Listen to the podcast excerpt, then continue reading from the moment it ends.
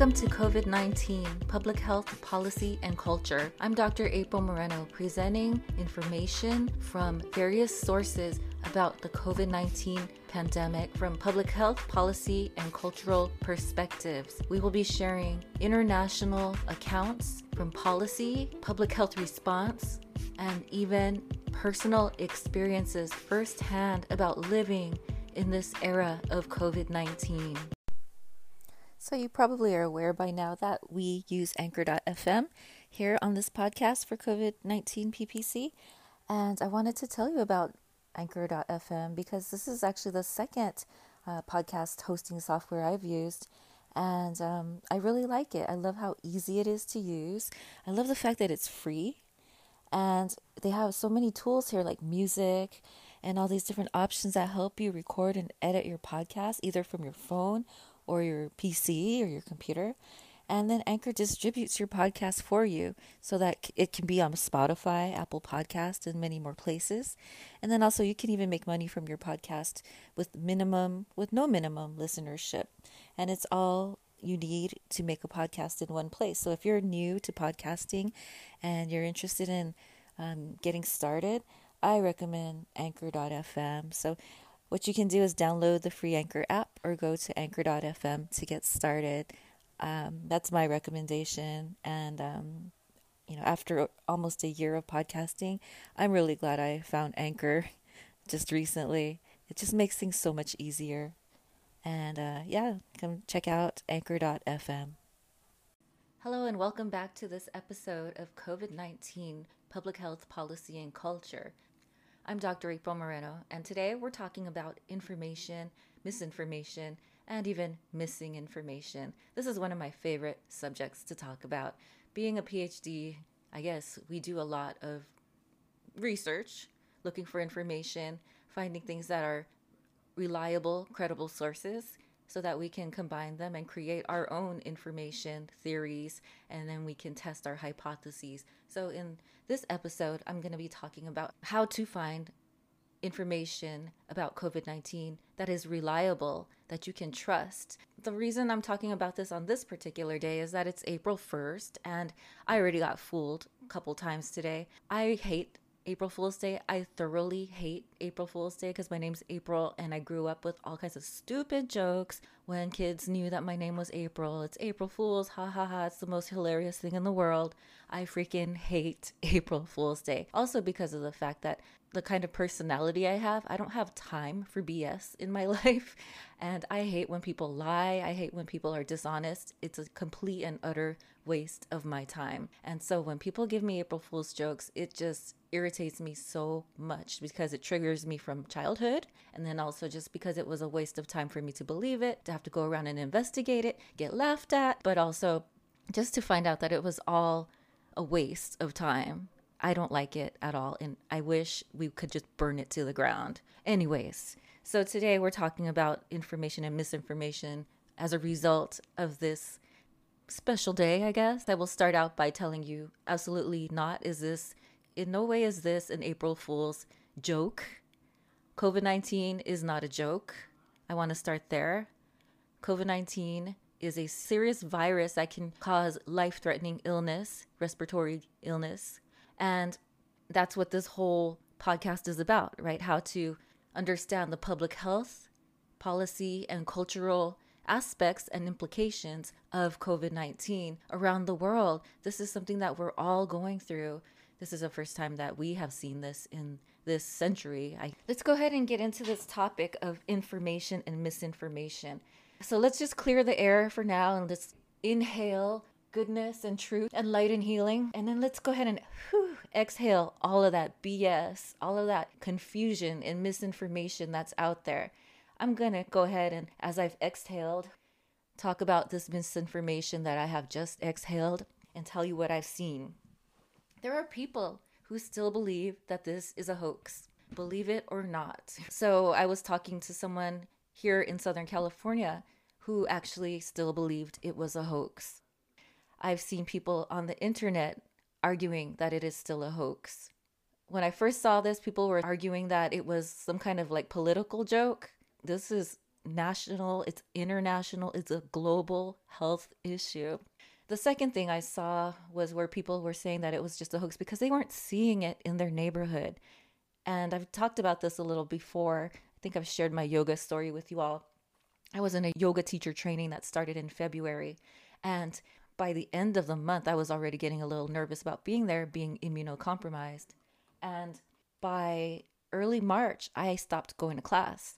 And the rest of the class was still meeting as usual. They were still going out on the weekends with each other. It was a much younger group of people. A lot of people were in their 20s. I am not in my 20s. So they were still gathering around. It was almost like a game of chicken, to be honest. It was supposed to be like super into like wellness and things.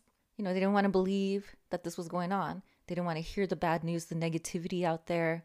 And someone told me to stop even though I felt like it was my responsibility as a public health PhD to share how important this growing pandemic, this looming pandemic was, and that we needed to take precautions as advised by officials, that it was like a game of chicken to them, where it was just like, okay, well, if I keep believing in my Zen and in my flow, that, you know, we're going to be just fine and let's just keep on meeting. Eventually, I had to write to them and say, you guys, I'm not coming back because I can't, in good faith, continue being in this program because you all are endangering the community. They were continuing to meet. There are a lot of people who still believe that it's a hoax. I saw tweets where people were driving around hospitals, going to the emergency parking lots and seeing how empty it was in their locations, which were definitely not in New York, first of all, because they weren't seeing this huge crowd of people. That it must have been a hoax, that all of the medical system and all of their government officials, the World Health Organization, the CDC, playing some kind of huge joke, and that there really is no threat of COVID 19. There are still people who are going to believe what they choose to believe or not believe what is out there until it's too late, unfortunately. And so, COVID 19, it's a pandemic. And basically, what that means is that we look at trends, we have to look at trends of incidence prevalence in different locations. Again, incidence being new cases, prevalence being the number of existing cases. These numbers have different purposes in terms of treatment, control, prevention. But the thing with viruses that are exponential in growth is that once it's in your neighborhood, it is already exponentially growing. So we need to be prepared well in advance before we even see it. So it's not an issue of seeing is believing. Unfortunately, in this case, it's more about hearing about it, knowing that it exists out there, and then preparing for it. So those are the two things I wanted to talk about. First of all, the misinformation side, where people still believe that it's a hoax because they don't see it yet. But then once they do see it, the whole community is drowning in it and it's too late. Again, misinformation out there in terms of like people not seeing crowded hospitals yet. Therefore, but it's not like that because if you went to New York or if you went to another location, you would see it. It's that we are preparing now. And we actually will be speaking in a coming episode. It'll be released very soon. And it is speaking to somebody in the medical system here in the United States as we prepare for this growing peak of intake of people coming into the hospitals and the emergency rooms with COVID 19, as we've seen in other countries, Italy, for example, Spain, and of course in China as well, New York now too. So, just in advance, we are preparing for that because you don't want to end up having no capacity. For some of us, this is obvious stuff, but for others, it is not quite clear yet, unfortunately, and people don't take it seriously. And we talk about that in an upcoming episode about why are people not taking it seriously. Yeah, and I don't know if this is happening with everybody, but sometimes there's disagreements now. It's like you have one idea of how people should prepare for something. So there's argument out there about that as well with friends and family. So let's go ahead and start talking about information. Where can we go to get the correct information? What I would say right now is that COVID 19 is still relatively new. We are not calling it the novel coronavirus so much anymore. It's not so novel anymore, but it is still relatively new as we try to figure this out. It's another version of a coronavirus, and there are many coronaviruses out there. Today, I wanted to start talking as well about where to get correct information. where do you get actual information? And this is one of the key reasons why I set up this podcast. I started this podcast so that we can share real life information, details, get some more facts out there from various perspectives, globally and personally. I would say that one of the best places to get news is the World Health Organization. The World Health Organization is a great place to get information that is consistent, that the whole world is able to access. Another location for getting information is the CDC, the Centers for Disease Control and Prevention. So, this is our national level of information for disease control. And so, what I can say is that it's they're constantly updated as information becomes more available as we start to know more about COVID 19 because COVID 19 is still relatively new. We know now. So there's a lot of information we're still learning. For example, about reinfection rates. We're not sure what immunity is going to look like yet. Right now, we're still finding out what blood plasma transfusion could look like for people if we provide blood plasma of those who have recovered and provide that to people who are in the hospital, what that could look like. We're still trying to figure out if things like Plaquenil, which is a lupus and RA autoimmune drug that is sorely needed uh, with that community, whether that's highly effective or not in treating people with COVID 19 illness. There's just still a lot that we don't know. Another place where we can find out information is the CDC, where we can find out their policies on what protective gear should look like, how people should be treating others uh, in the medical system, how we should be preventing at the personal level, how we should be preventing contagion, avoiding contracting the virus. So, one of the best fact sheets out there, I would say, is the What You Need to Know About COVID 19, which is a CDC white paper. It's a one page sheet with questions and answers. CDC's guidelines are basically just saying staying away from others, uh, avoiding close contact, don't touch your face, wash your hands for 20 seconds, or use at least 60% alcohol sanitizer. So, yeah, the CDC is another website where you can get a lot of information. And then your statewide websites are really good. So, here we are in California. So, we would look at the California Department of Public Health for updates. It gives you numbers statewide, it gives you a little bit of a map of how many people in each county have it, ages of confirmed cases, the gender, hospitalization numbers as well. So that's pretty good information. These are the most trustworthy locations for information. I actually personally really like the state level the most and the international find a lot of information. And then you can also start to look into your local regional county state and even your city websites for information. So for example in California, the city of Pasadena and the city of Long Beach, as well as the city of San Francisco, have their own data. You would be able to look at their websites to find out more information in more zoomed in, more local level information. Los Angeles County, for example, has a great public health website, and they will give you a lot of information about how the numbers look. This whole county, they've got a whole breakdown by city. Los Angeles is a city with a lot of mini cities. I don't even know what to call them. So, like the city of Koreatown or Hollywood or Highland Park, those are communities, I guess, within the city of Los Angeles. Then we have other cities outside, of course, Pasadena, Malibu, Glendora. Those are also on the county website. And so they're giving us numbers of all these cases of COVID 19. So I really like the county level website. I really like the state level website and I really like the World Health Organization. CDC is good as well. It's got a lot of guidelines on protective measures, but in terms of like burrs, detailed data, more local level. Yeah, that's one thing I learned at the beginning of public administration, breakdown of government from different pieces. I kind of think of this like when I was little, there was like these little measuring cups, all these different colors, and that's kind of what I think about when I think about government. So you've got the big the big cup, which is like your federal or maybe your international, and then all these smaller cups go inside of it. Then you've got your state, your county, or your province, or whatever, your regional, and then you've got your city level that all go into this umbrella of government. There are all these different sources of information that you can find to get about, for example, how many people have been infected that have been tested and that have been recorded as a reportable requirement of infectious disease. And then at the higher levels, you find more of the policy level of protective measures and guidelines for protecting yourself, protecting your community, and then also for healthcare workers. And then another place where you can go to find out good information is the research, going directly to the research. So I haven't even talked about the news sources yet.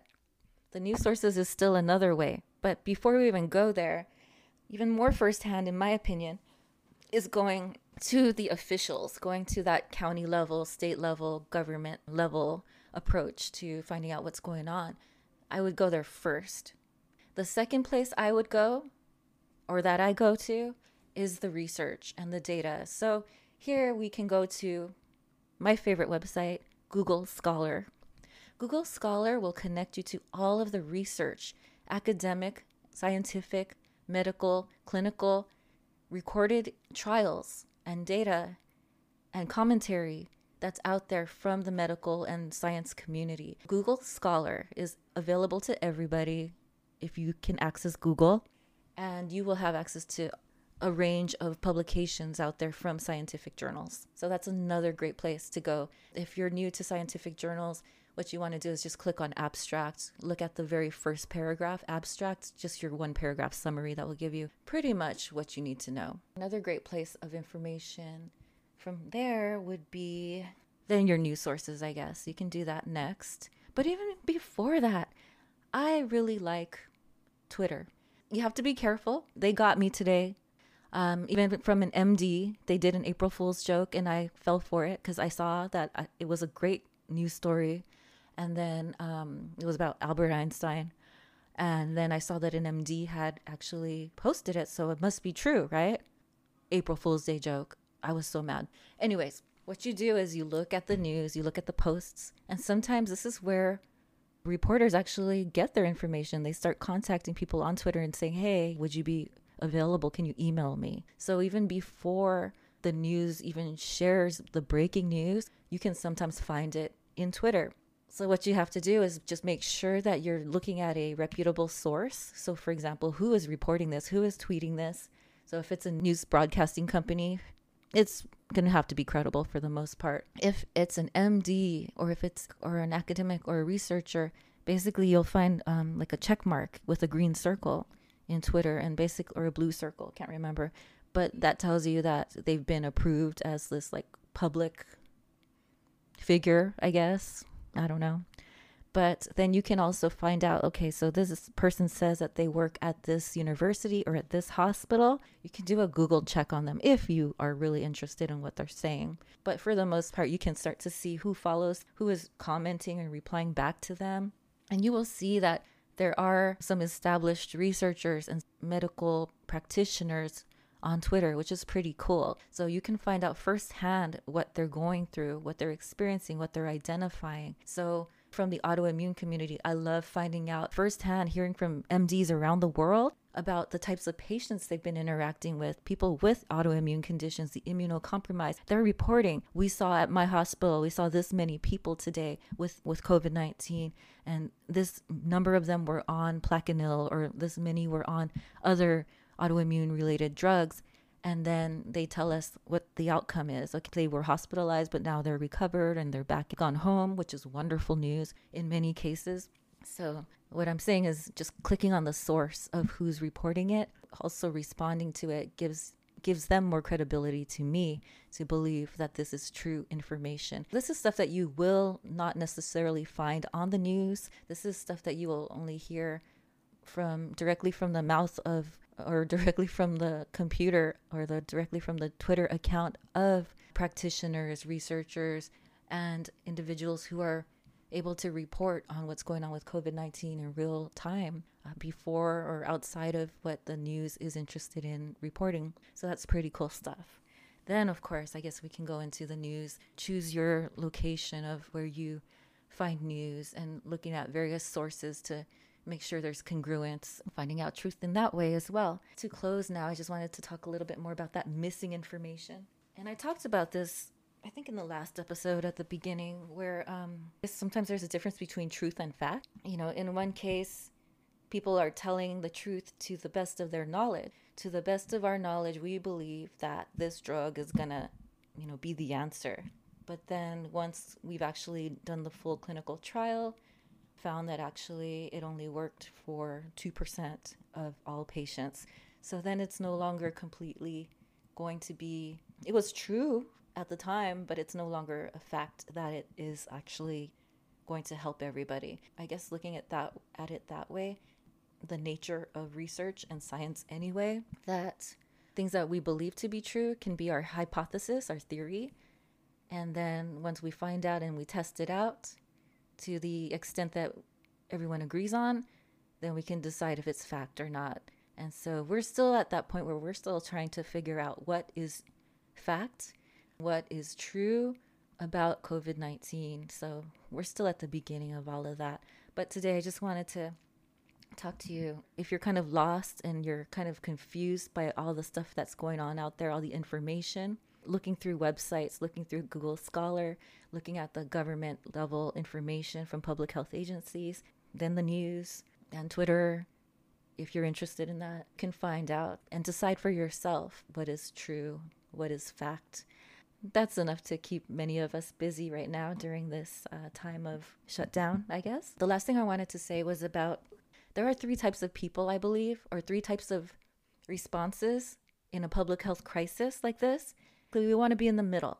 So there's one side where people are in denial, they don't want to hear it, maybe it scares them, they don't want to know anymore, they don't want to see any information about COVID 19, and their head is in the sand. Everything's going to be fine. Namaste, it's going to be perfect, and I don't need to know. That's one side, right? Where you just choose to, like, you know, ignorance is bliss. And then on the other side, it's like I've heard enough as well to know that it's the end of the world and I'm going to stockpile everything and I'm going to hide in a cave. So both sides of this spectrum are fear based, and being in the middle is being vigilant, being proactive, being aware. So when we look at the numbers, I don't know, maybe it's just me because I have a public health background, I'm a researcher.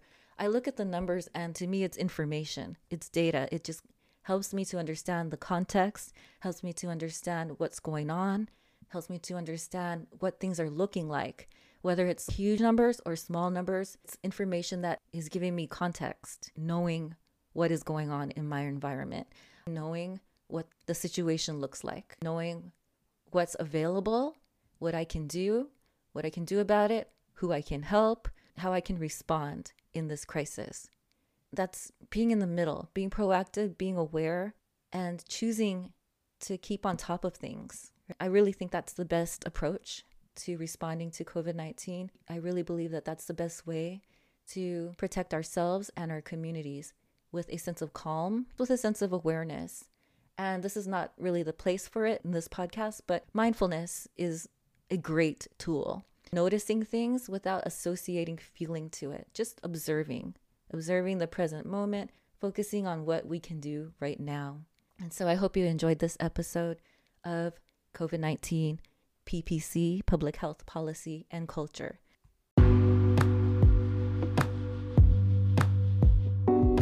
I hope you enjoyed this episode. If you have any questions, any burning questions about COVID 19, feel free to send me a message in Anchor. Anchor.fm slash COVID 19 PPC is our website. And until next time, stay well and take good care out there.